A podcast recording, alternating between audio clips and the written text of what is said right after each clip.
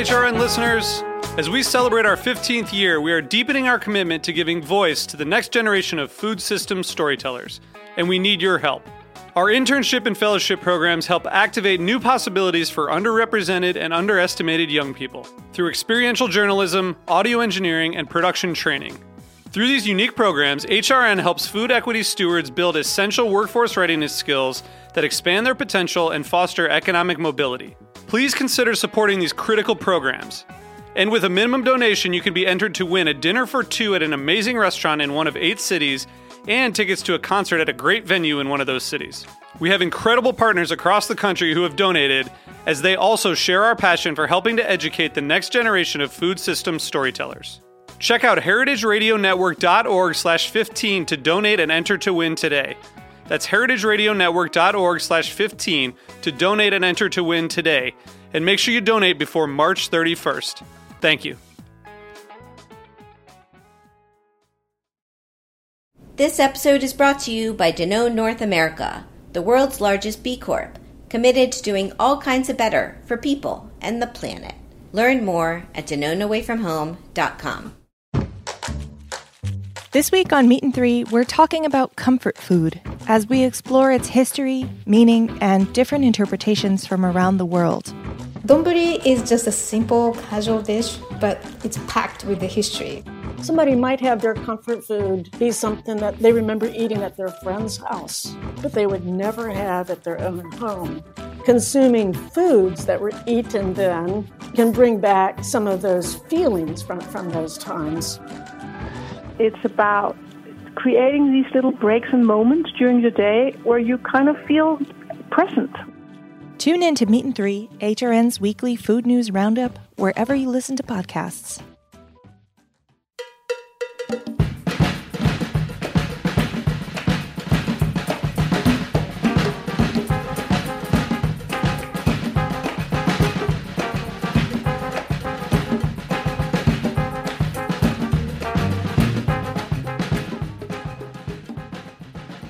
Well, hello. Welcome to All in the Industry on Heritage Radio Network. I'm your host, Shari Bayer, and it is Wednesday, November 11th, 2020. This is the 271st episode of this series, which is dedicated to behind the scenes talent in the hospitality industry. Today, my guest is an award winning chef, TV personality, and cookbook author based in Nashville, and I will introduce her fully in a moment. First, as I do in every show, I will start out with my PR tip and then later we will have my speed round game, industry news discussion, solo dining experience, and the final question. As the founder of Bayer Public Relations, I'm going to tip the show off with my PR tip of the week. So today's tip is to believe in the mantra nothing ventured, nothing gained, as my guest today can attest to. Let's not be afraid to take risks and attempt new things understanding that the rewards from our efforts will be worth it. Without trying, we simply can't achieve great results and reach new plateaus. So let's remember to always get in the game and go for it. That's my tip today. Now, I'm thrilled to have my guest joining me. It is Maneet Chauhan. She is a James Beard award winning chef, television personality, author, and the founding partner and president of Morph Hospitality Group in Nashville, which includes Chauhan Ale and Masala House, Tansuo, The Mockingbird, and Chaatable.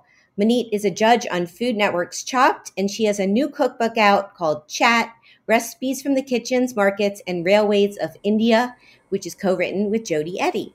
So, hi, Maneet. Welcome to the show. Shari, thank you so much. It's so awesome. Thank you so much for inviting me. Well, I've, I, you know, you've been on my mind as someone I, I wanted to have them on the show for so long, and I'm glad it's finally happening. um, because I know, and you're a busy lady. So, so are um, you. I think, well, I think, I think that way both of us stay out of trouble. yes, I, I, I, I assume so too. Um, but yes, thank you for joining me and making the time. And I so excited to just to hear about everything. I mean, I, this is going to be one of those shows where I wish I had a four-hour show. I'm sure, but we'll see what we can get what we can get to. So, um, or get through. But I always like to start with my guests and find out a little bit about their background and how they got into the industry. So, do you want to start uh, with uh, just taking us back to your childhood in India and how you, uh, what inspired you to become a chef? Oh my God, absolutely. Um, it's it's a very simple answer. Eating good food inspired me to be a chef. I grew up in this really small town in India where um, you know there were people from all over India. My dad was an engineer, so there were people from all over India who were our neighbors. And the interesting part is that each and every region in India has a very distinct cuisine of its own. So. Um, uh, you know, like uh, we, I grew up in a, uh, a, predominantly Punjabi household, so the food that was cooked in my household was completely different from our neighbors who were South Indian.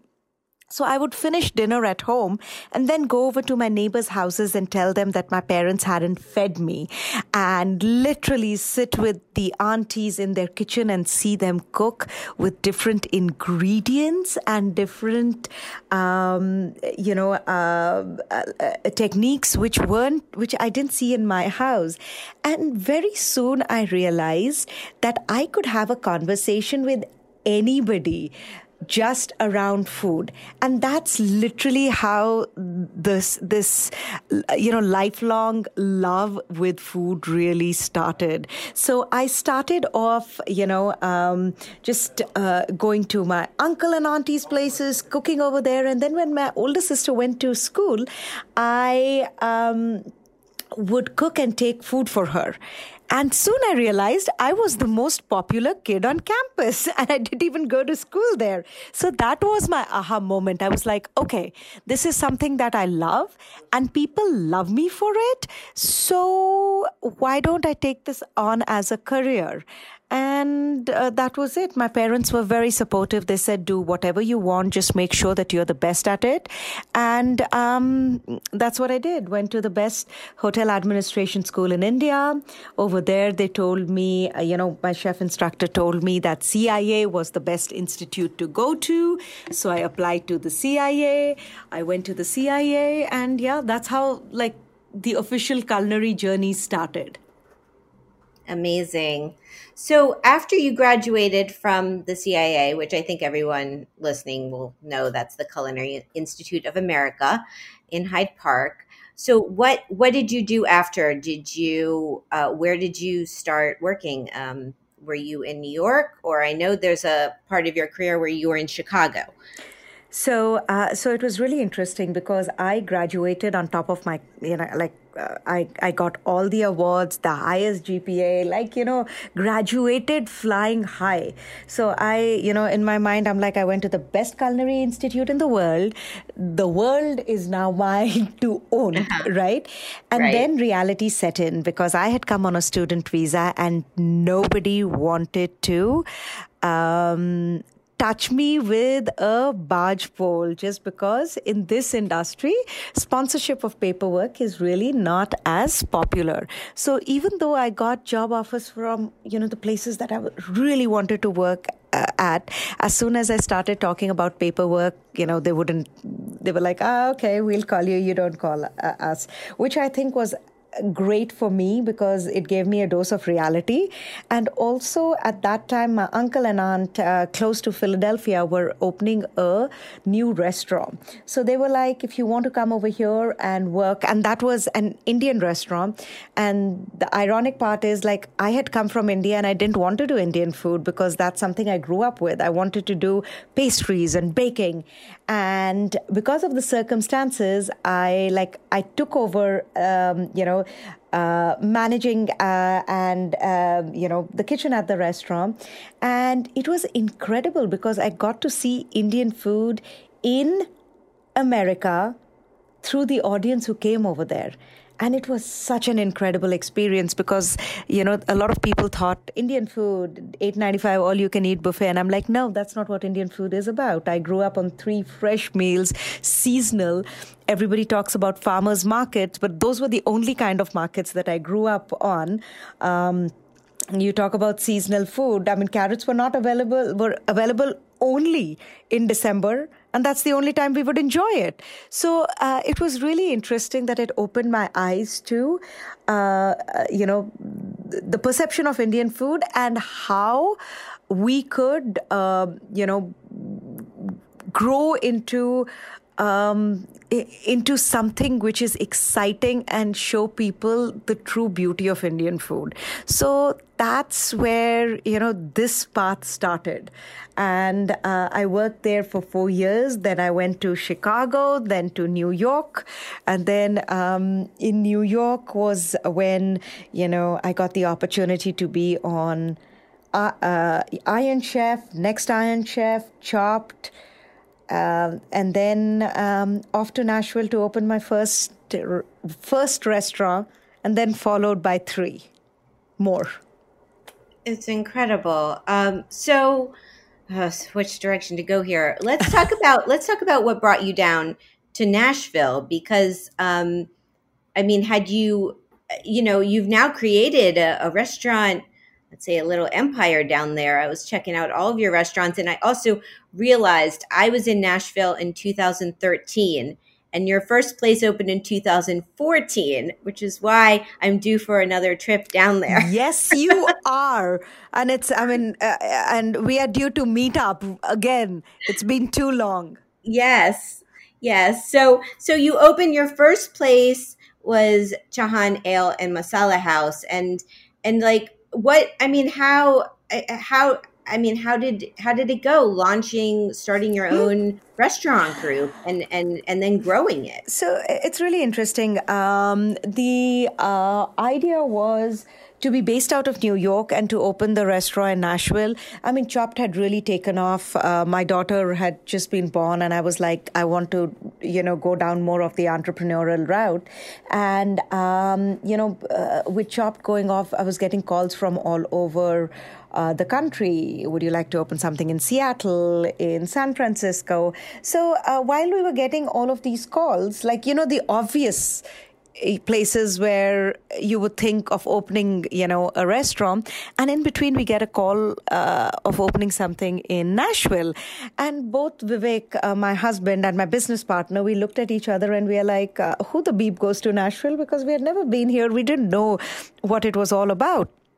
So we, um, but, but we are the kind of people who explore each and every opportunity. So we came down over here and just fell in love, fell in love with uh, the city, the soul of the city. Um, but most importantly, we fell in love with the opportunity that the city offered to us. It it was a, a you know a growing young, hip city with people from all over the world. And there was nothing like what we were planning to do. So we decided that, you know, we'll open my first restaurant over there and we'll be based out of New York and we'll commute. Well, it's the South. The project, which was supposed to take six months, took around a year and a half. And along the way, we found out we were expecting baby number two. So um, the plan was to open the restaurant on November 18th, 2014, and then uh, you know a couple of months, and then head back to New York to give birth to the baby. Best laid plans. Um, we were doing the media dinner on November 17th when my contraction started uh, our son was born on the morning of November 18th, and we opened the restaurant on the evening of November 18th. He was a preemie born on, you know, at 26 weeks, a two and a half pounder, like lighter than a gallon of milk. And uh, he was in the NICU for three months. And we were like, if you are so adamant in being a Nashvilleian, who are we to stop it? So we went back to New York, wrapped up everything, moved to Nashville. And then Vivek and I, we are the kind of people who are like, okay, if this is the card which has been dealt to us, we are going to make the best of it. So that's what we did. We were like, we kept on figuring out what opportunities were out there, what were the gaps in the Nashville culinary tapestry, and slowly, slowly we started fill- filling those gaps. Yeah. So, do you want to talk a little bit about about your different concepts because it's you you do have you are cooking Indian food, but you have a, a, a big variety also of what you're doing. Absolutely. So uh, the original concept is uh, Chauhan Ale and Masala House, which is it's really fun. Uh, we do. Um, uh, Indian food with a fun southern flair, you know, some alehouse foods. Uh, for example, think of a chicken tikka masala poutine or, uh, you know, um, chicken, ki- I mean, uh, keema nachos. So, really fun, not uh, very, um, like very fun dishes which are very approachable and easy for people to understand. And then um, uh, after that, uh, we the second restaurant to, uh, that we opened was Tansuo. So literally, we looked around in Nashville and saw that there really was a space to create a fun Chinese restaurant because uh, people were going to chain restaurants, which which are good in their own place, um, but uh, they were looking for something which was more, you know, regional Chinese. So we opened Tansuo, which uh, is is beautiful. I mean, it's a gorgeous space. I can't wait for you to come for me to show you around the spots. And then we opened uh, Mockingbird. Now, Mockingbird um, is it's really fun because that whole idea came about uh, by our uh, you know partners, uh, Mikey and Brian who were uh, in Chicago. We used to work in Chicago together. And then, you know, I left and they started doing all of these amazing pop ups and um, Brian was competing on one episode of Chopped, and I'm like, you know, after he won, we were out, and I'm like, why don't you open something of your own? They're like, well, if anybody opens it for us, we'll be there. So I'm like, okay, come over to Nashville and we'll do it. So, um, so that's how that came about, and then a really cool space opened up in West Nashville, um, and we looked at it and we are like, we can do Indian street food, which is Chaatable, which we opened uh, two years. It's going to be two years in November. Uh, which is right now. So yeah, those are the concepts. And then um, other than that, we also have um, three breweries. We have a big brew park in uh, south of Nashville, which is called Hop Springs. It's on around 83 acres of land, and it's really fun because. Um, we have, you know, um, when we were thinking of pairing beverages with Indian food, the first thing everybody thinks is let's pair it with something really, really sweet, like, you know, a Riesling or a Gewürztraminer. And I'm like, no, food, I mean, uh, beverage pairing is all about enjoying the wonderful uh, you know, accentuating the spices. It's not about drowning it. So that's pretty much how we got um, we got started. We're like, why don't we brew beers with spices in it? So our craft beer uh, uh, beer branch is called Mantra. We've got beers like Saffron Cardamom IPA or Chai Porter. And our Saffron Cardamom IPA actually was named by Condé Nast a couple of years back as one of the seven best beers worldwide, which was incredible. And then we um, uh, we've got um, Steel Barrel, which is the everyday drinking beer, and then the Humulus Project, which is a heavily IPA based uh, beer. So yeah, that's that's what it that's what we're doing. Keeping busy.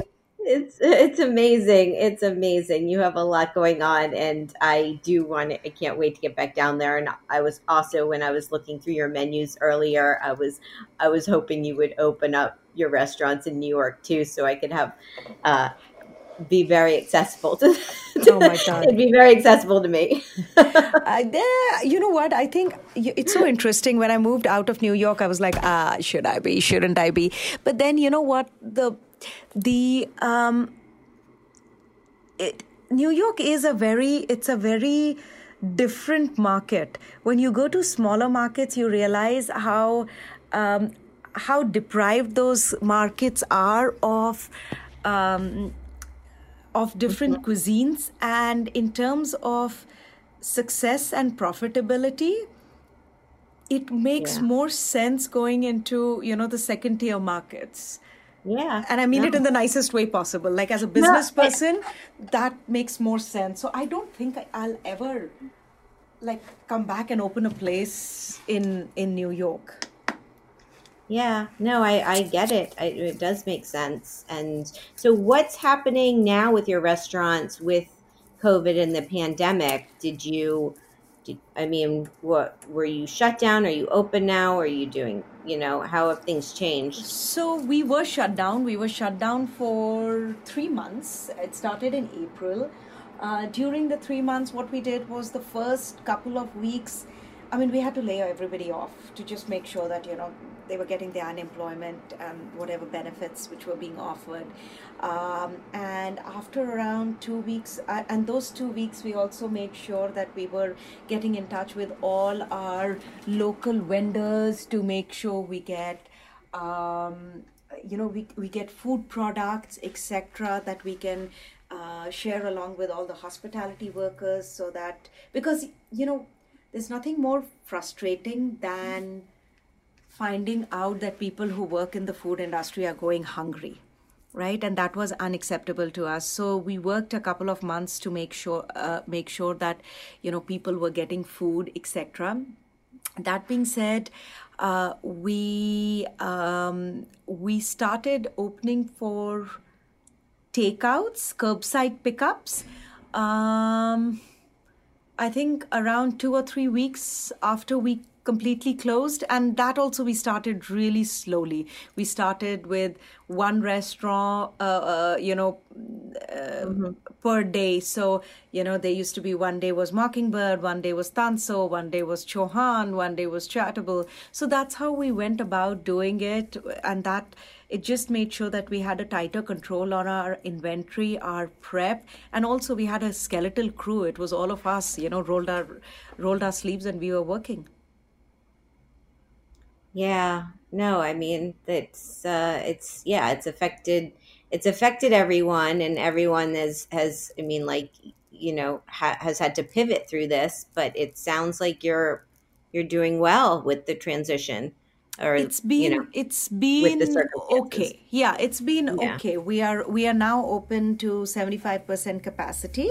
So um it is we are making the best of the situation because it is what it is right? I mean it's it's nothing that i mean this is so out of our control that the only thing that we can do is you know uh, mitigate our losses and just make you know make the best of whatever that has been served to us. And i think we are doing a fairly decent job with that while making sure that slowly slowly we start getting our team members back right yeah no it sounds like you are and i i my, i mean my heart goes out to you and all chefs and restaurateurs for this what this period has been like it's been it's been very trying um so and you also have a new book that came out during this time period too which I have here, and it's so beautiful, and I mm-hmm. I love it so much. Chaat uh, with Jody Eddy. So w- let's, talk about the book. Uh, when when did you start working on this, and and inspire the idea to do to do a book on these recipes from from the kitchens, markets, and railways of India? So, Shari, believe it or not, the first time that Jody and I spoke about this book was nine years ago um. Jody and I we had met for yeah. the first time, and we were just sitting. She had come home. My daughter was still like you know a baby, and she was in my lap, and both of us are sitting and talking. And I was telling her, I said, you know, the one idea I've always had to do a book is you know. Uh, a, a, travel through India because everybody thinks of India. They have such a preconceived notion about what Indian food is that I want to show the true beauty and the vastness of Indian food, which I experienced when I used to take trains in India as a kid, right? The trains mm-hmm. in India, unlike the trains here, you stop, uh, you know, uh, the train st- uh, stops at each and every small station. The windows and doors are open, it's not air conditioned. Um, on each and every train stop, the local vendors hop on the train to sell the food uh, or dishes which are popular to that area. So so it was it to me. I would look forward to all of these train stops based on what was being sold over there. So it was incredible. Um, so uh, I, I was telling her, and she's like, "Great, let's go to India." So the first time we went to India was in 2012 January. Um, Shagun, my daughter, was six months old in the baby Braun. We both flew to India, spent six seven days just getting all of this beautiful information and then somehow that never you know when they say that everything has a right time and a right place and that wasn't the right time and the right place for Chaat.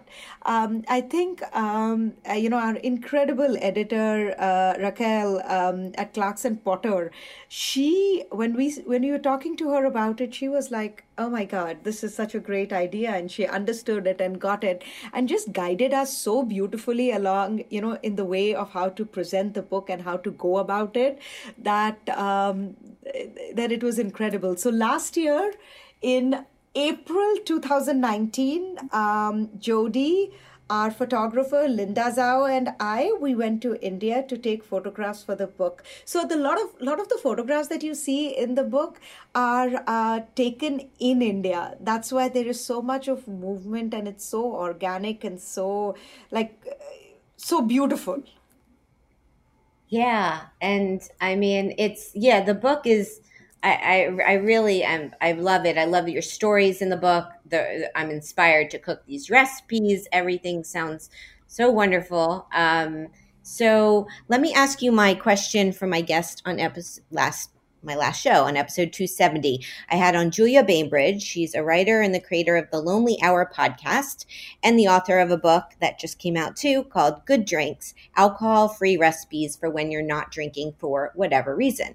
So she wants to know how has promoting a book during this time been going for you since we she said we can't do uh, tours or the traditional way of in-person events?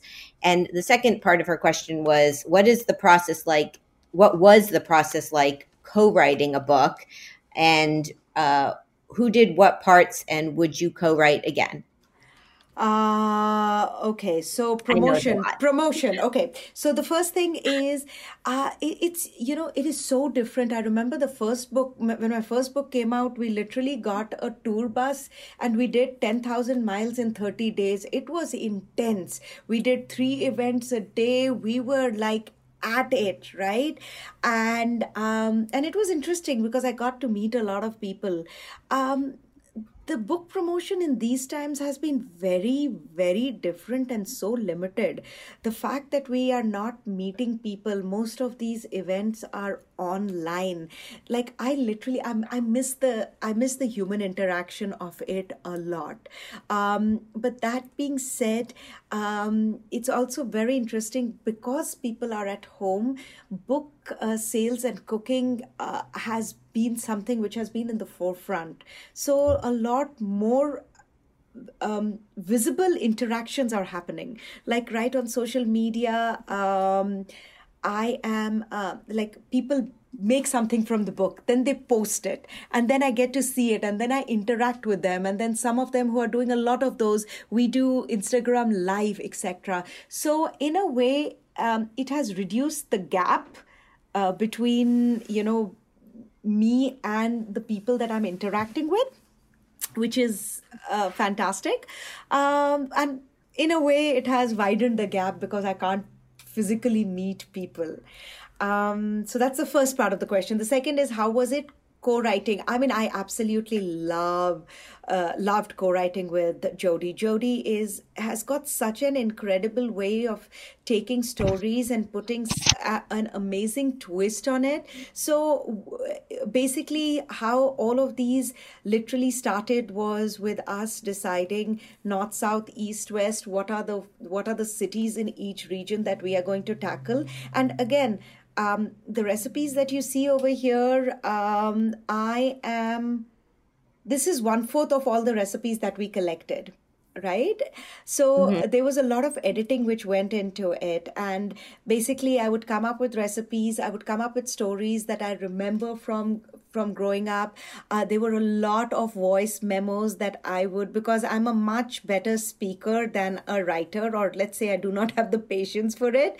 So I would just do these voice memos and send it across to Jody. I'm like, okay, so let's talk about Amritsar. And this is the story that I have of Amritsar. And then I would send it to her along with all of the recipes.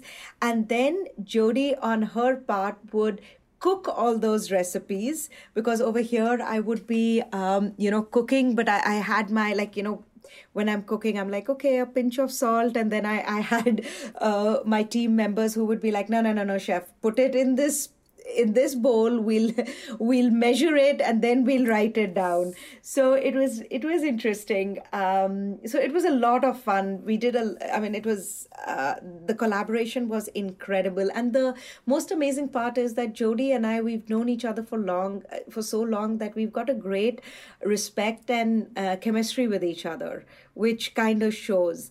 Um, so that was what we did uh, you know what our parts were. Like even when we were doing the photo shoot i was doing all the cooking for the photo shoot and the prop designing and stuff because we did it at our restaurant chaatable which is so vibrant and gorgeous um, and then uh, finally will i do it again? Uh, absolutely. Absolutely i would do it again because jody and i always laugh that having a, you know writing a book together is like having a child right? It'll always be out on in the world and it'll always be ours right? So so i would love to uh, to write another book with her or with anybody because it's uh, it's the collaboration which makes it so special and so strong Yes, I mean that's it's beautiful and and Jody is amazing and I love that you guys traveled together and and and got this book out um, even though you know it was long in the making, but it was so it was so worth um, the time, and and it's it's really it's really a gorgeous book, and I'm so inspired also to go to India, which I haven't been to, and I want. I mean, if you're going on another tour when Come we're allowed to travel again, yes. Sign me up. come with us. You've got to. It's it's amazing. Every time i take people to india who've never been there uh, in all uh, in all honesty uh, it's a very selfish reason for me because i get to see india through their eyes which is incredible because i i mean i grew up over there. So in a way i do get um jaded right? Like yeah i've been there seen that. Oh yeah there's an elephant walking on the road. But then when you go with some you know when it's Right. exciting for somebody you're like yeah okay yeah this is exciting. This is incredible. This is not something that we see back you know uh, back home over here. So it's it's it's fun. Yes, well, um, I'm I'm in. I'm all in. So, on that note, let's take a little break, and we will come back and we will play my speed round game. We'll talk some industry news. I have my solo dining experience and the final question. So stay with us. This is all in the industry on Heritage Radio Network. Every time your customers eat and drink, they vote for the world they want to live in. And as the world's largest B Corp, Danone North America helps people vote for a better world with all kinds of better dairy, coffee, and plant based products sourced and produced transparently. Danone North America has the brands people know and love, like International Delight, Oikos, Silk, So Delicious Dairy Free, Horizon Organic, and Stoke Cold Brew Coffee. But Danone North America represents more than just in demand brands and better for your business products. They bring their B Corp certification to life in ways that protect the environment and communities. By utilizing 100% renewable electricity sources to produce their products at their manufacturing facilities, committing $6 million to programs that restore the soil's ability to capture and sequester carbon helping to restore more than 7.8 billion gallons to freshwater ecosystems through their water partnerships over the past decade, and committing to 100% reusable, recyclable, and compostable packaging by 2025. Learn how you can choose better at DanoneAwayFromHome.com.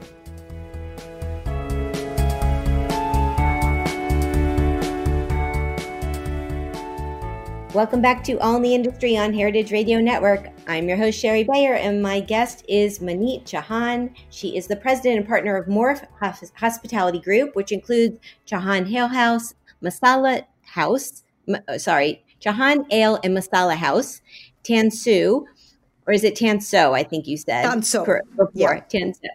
Uh, Chaatable, the Mockingbird in Nashville, and she's a judge on Food Network's Chopped, and she has a new book out, Chaat so we've been chatting about it. So uh, it's time for my speed round game. So Maneet, what this is is I'm going to name a couple things, and you got to pick your preference, such as chocolate or vanilla.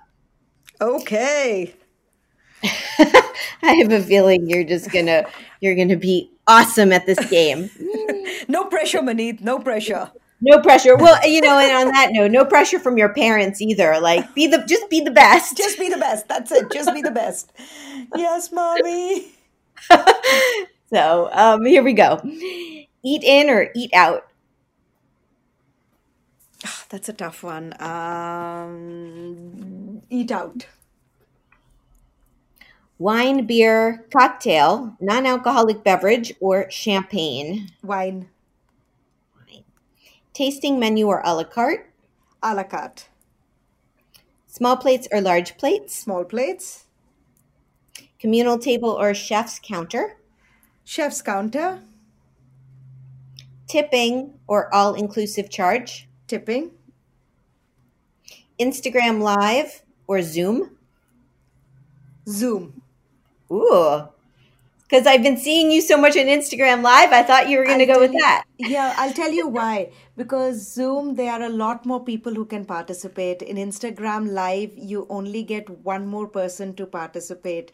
Zoom, you can have a lot more people who can get involved in the the discussion. And and, yeah. and that's why I like it uh, more. I mean, I love Instagram Live, but yeah, if it's a choice, I would probably go with uh, yeah Zoom. Makes sense. Okay, I have three more. Judging cooking or cooking? Oh, wow. Um, judging. Ooh, didn't know where you were going to go with that one either. uh, cheese plate or dessert? Cheese plate and dessert. Fabulous. two separate courses. Can't skip either. Manhattan, Brooklyn, or Nashville? Nashville. Yay, Nashville. Yay. awesome. See, I knew you'd I knew you'd just rock that game. And so fun hearing your answers. So, uh, for industry news, I picked out an article on Eater called Ghost Kitchens Are the Wave of the Future, but is that a good thing? Delivery only restaurants, which have proliferated, proliferated during the pandemic could change the way the industry does business for years to come. And this is by Kristen Holly. So, um, this is about obviously ghost kitchens, which people don't know what they are. They're like virtual kitchens, co working spaces of kind of uh, on the rise, especially during this pandemic period. And, um, yeah, so what I don't know, Maneet, what are you seeing with are you what's your take on ghost kitchens and and is it something you would do in the future?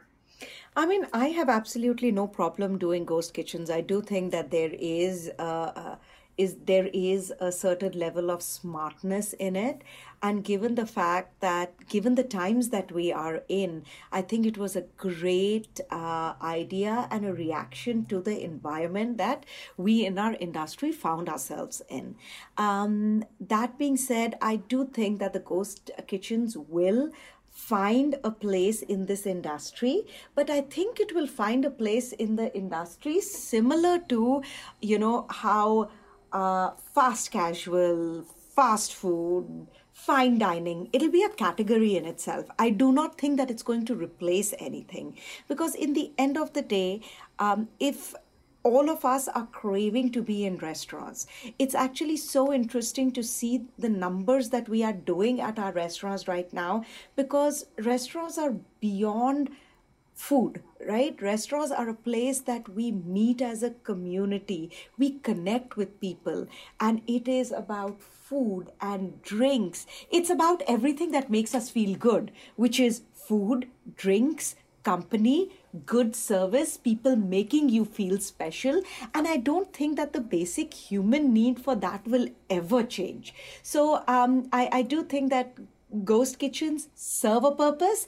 They will be a category in itself uh, you know given given the times but i don't think that it's ever going to replace the experience that uh, you know that dining out is all about yeah, I I agree. I mean, I that's what I was I was thinking about it, and I was thinking like takeout delivery. It's great to have that as options, but I don't think that could ever replace indoor dining or the experience you get from going to a restaurant and being surrounded by people. I mean, I find that I've talked about that a little bit, just even with solo dining.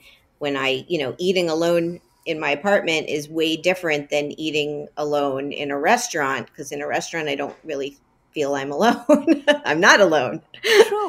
And it's also, you know, there is that charm of when you go out, you get dressed, you, you know, you feel good about yourself, right? And yes. at times, like, at times when you're eating at home in your pajamas, you're eating because you're eating not for the entire experience. So that to me is, you know, that to me makes me believe that that people would want to go out and eat. Yeah. Yeah, I agree. I mean, this article said from their a market research firm predicted that it could be a, a $1 trillion business by 2030. So I do think, you know, ghost kitchens, we are going to, we are going to be seeing more of it. But as you said, I don't think it will replace uh, what it's like to actually dine in a restaurant yeah, I don't think it'll ever replace that experience. Yeah, so. but all the people who were smart enough and and jumped on that uh, on that bandwagon, good move, good yeah, move. Yeah, yeah, totally, totally agree. So let me share my solo dining experience this week. Uh, the, I went to a place called Tradisyon. Here's the rundown. The location, 790 9th Avenue, Hell's Kitchen, New York City. The concept Filipino comfort food. The owner, who's a partner, is Joey Chanco. The chefs are Anton Dorit and Bianca Vicente, and they both worked at Jean-Georges restaurants I saw in their bios. So, why did I go? Well, this was a new place near my apartment, and I had, you know, Filipino food is not something I I have that much in New York, and it sounded like a delicious option for me. So I decided to go check it out. My experience. So this is last Saturday. It's a beautiful day in New York City. The city was buzzing because of the election results. I mean, it was. You, I mean, I've never. I mean, the city was just on.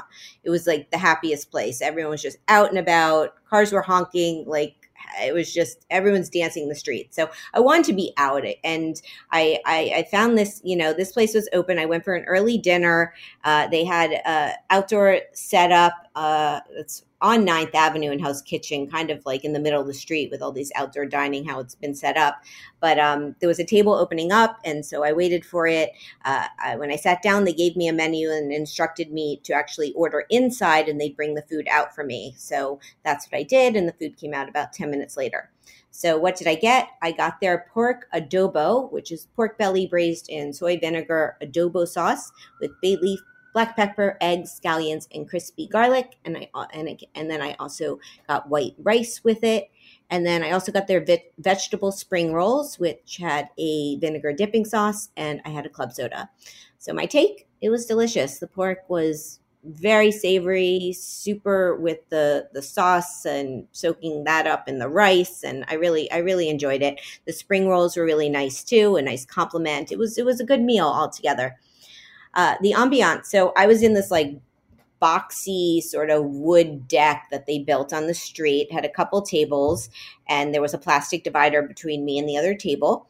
Um, it's a small restaurant, so they had one table set up inside. So I think ideally it's best to, uh, you know, having being outside. Um, uh, was more appealing to me. Well, for the reasons I said before too, because New York was just on fire. But um, yeah, it was it's it, it was a good setup. I'd say it's perfect for dining solo or with friends. Interesting tidbit the restaurant's timing initially was unfortunate. They opened in March and the pandemic hit and they had to close down. And then they started doing takeout delivery. And now they're back open with some outdoor seating and indoor very very small indoor setting but um, also takeout delivery as i said and the name means um, traditions in filipino so, personal fun fact: uh, when I was there, I met the uh, the partner Joey, and uh, we talked a little bit. And small world coincidence, I mentioned I had gone to a restaurant down on the Lower East Side called Wildair. They did a pop up a couple weeks ago with Tom Cunanan, who's a chef from formerly of Bad Saint in DC, which is a Filipino restaurant. And I had a great meal there. And he, this Joey, and his chef were actually there too. So it's pretty cool. So the cost of this meal was $21. That's not including tax and gratuity. Would I go back? Yes. Uh, their website is tradisyonnyc.com. That's T R A D I S Y O N N Y C.com. So there you go. Filipino food. wow. My mouth is watering just uh, here. I'm like, I should have eaten something before I hopped on this call. It sounds well, so good. It it was, but and I I appreciate you taking this back to back your busy schedule. I mean, before we do the final question, let's talk a little bit about where you were before the show because you were you're taping taping Chopped. yes. Um, which i mean what's your schedule been like with that and how has it changed since since the pandemic? Well, uh, it's been uh, the schedule has been pretty much the same, but they are the protocols have been uh, changed a lot in terms of like um, you know just I ran off the sets and before i was like I'm, I'm putting on my computer and you know powering it on and stuff. And there is somebody who is you know right behind me with a swab trying to take the covid test which is incredible because you feel so safe on the sets. Everybody every second day um, you know they have to take a covid we have to take a covid test. And you know all the protocols are being followed um, the one thing which i miss most or which is very different about the set is that i can't see everybody's face which I miss because everybody has masks and then they have, you know, shields or glasses on. Um, but uh, you know as they say the show must go on it is you know the day starts uh, fairly early uh, around at you know 6 6 6 30 we start our hair and makeup and then we start shooting and around this time we wrap up wow and and where are you shooting are you in new york uh, or you can't uh, say. You can't say. Secret location. See, yeah, okay. Yes. Yeah, but not in New York. That's fair. Yeah, I don't. I don't know how much trouble I would get into for saying that. So I, yes. I, I do not want to get you in trouble. You're in a secret location shooting, which is that's even cooler. in um, a basement. I'm just kidding. Yeah, but I and I don't.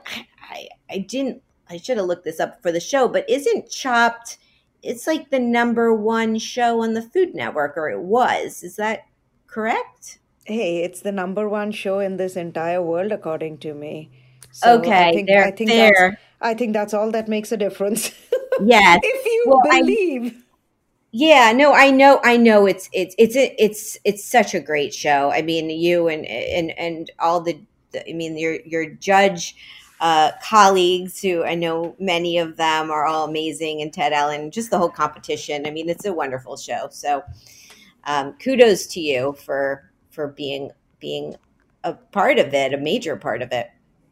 Thank you. I feel I very fortunate. Yeah, well, and I, will say one other thing. I did see your TEDx talk on um, on my PR tip. Uh, nothing ventured, nothing gained, and I was so impressed that you know that I think giving talks in front of groups like that on stage without any notes is it was. I think it was one of the yeah, i'll tell you a funny thing. Like to me it's very easy for me to have this conversation uh, because it's impromptu. But when i have to learn a script and to recite it that becomes very difficult. And that's what i had to do. So i literally was you know i wrote the entire thing down and then i read it to myself on my phone. And then every time i would drive i would keep on listening to it on my car and then repeating it. So it was really it, it, it was it was fairly intense. Till the time i started talking and i'm like you know all prim and proper which i am not. So within the first two minutes of starting to talk i'm like okay i'm just going to kick off these heels and get comfortable and just have a talk with you guys.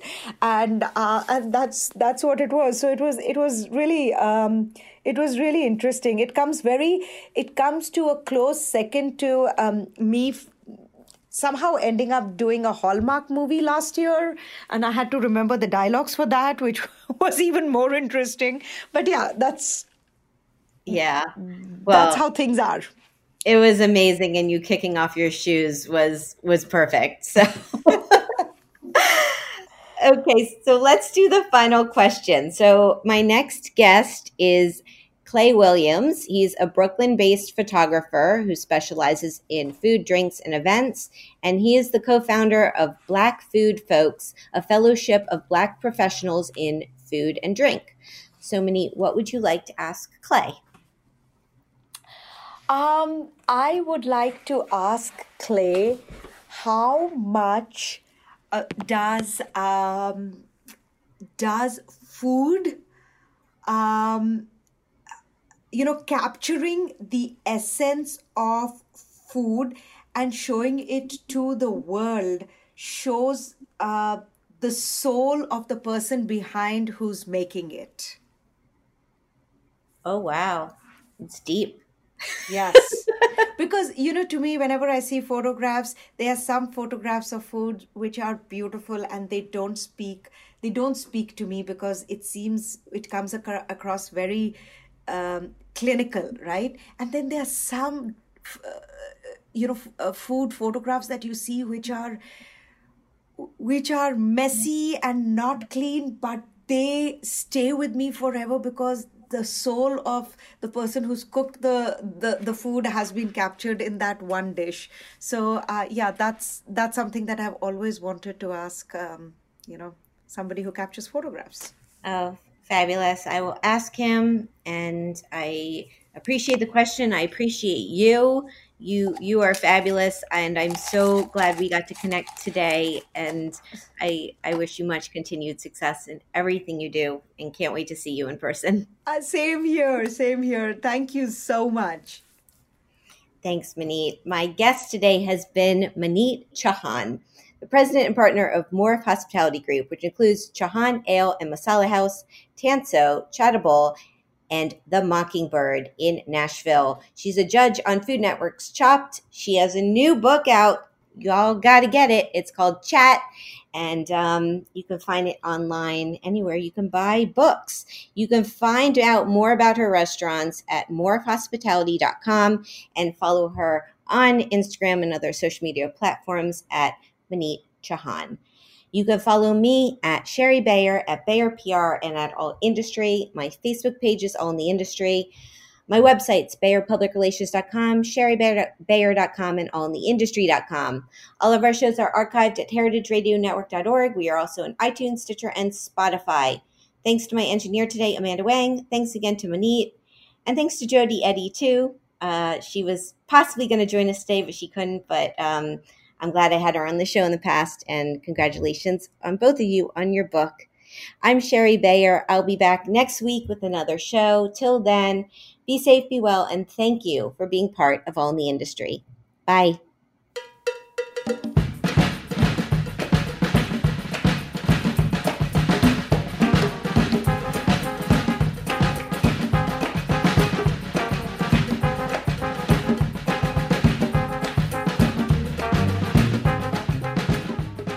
All in the Industry is powered by Simplecast. I'm Shari Bayer, and you're listening to Heritage Radio Network, a member supported podcast network broadcasting over 35 weekly shows live from Bushwick, Brooklyn. This year, HRN is celebrating 10 years of food radio.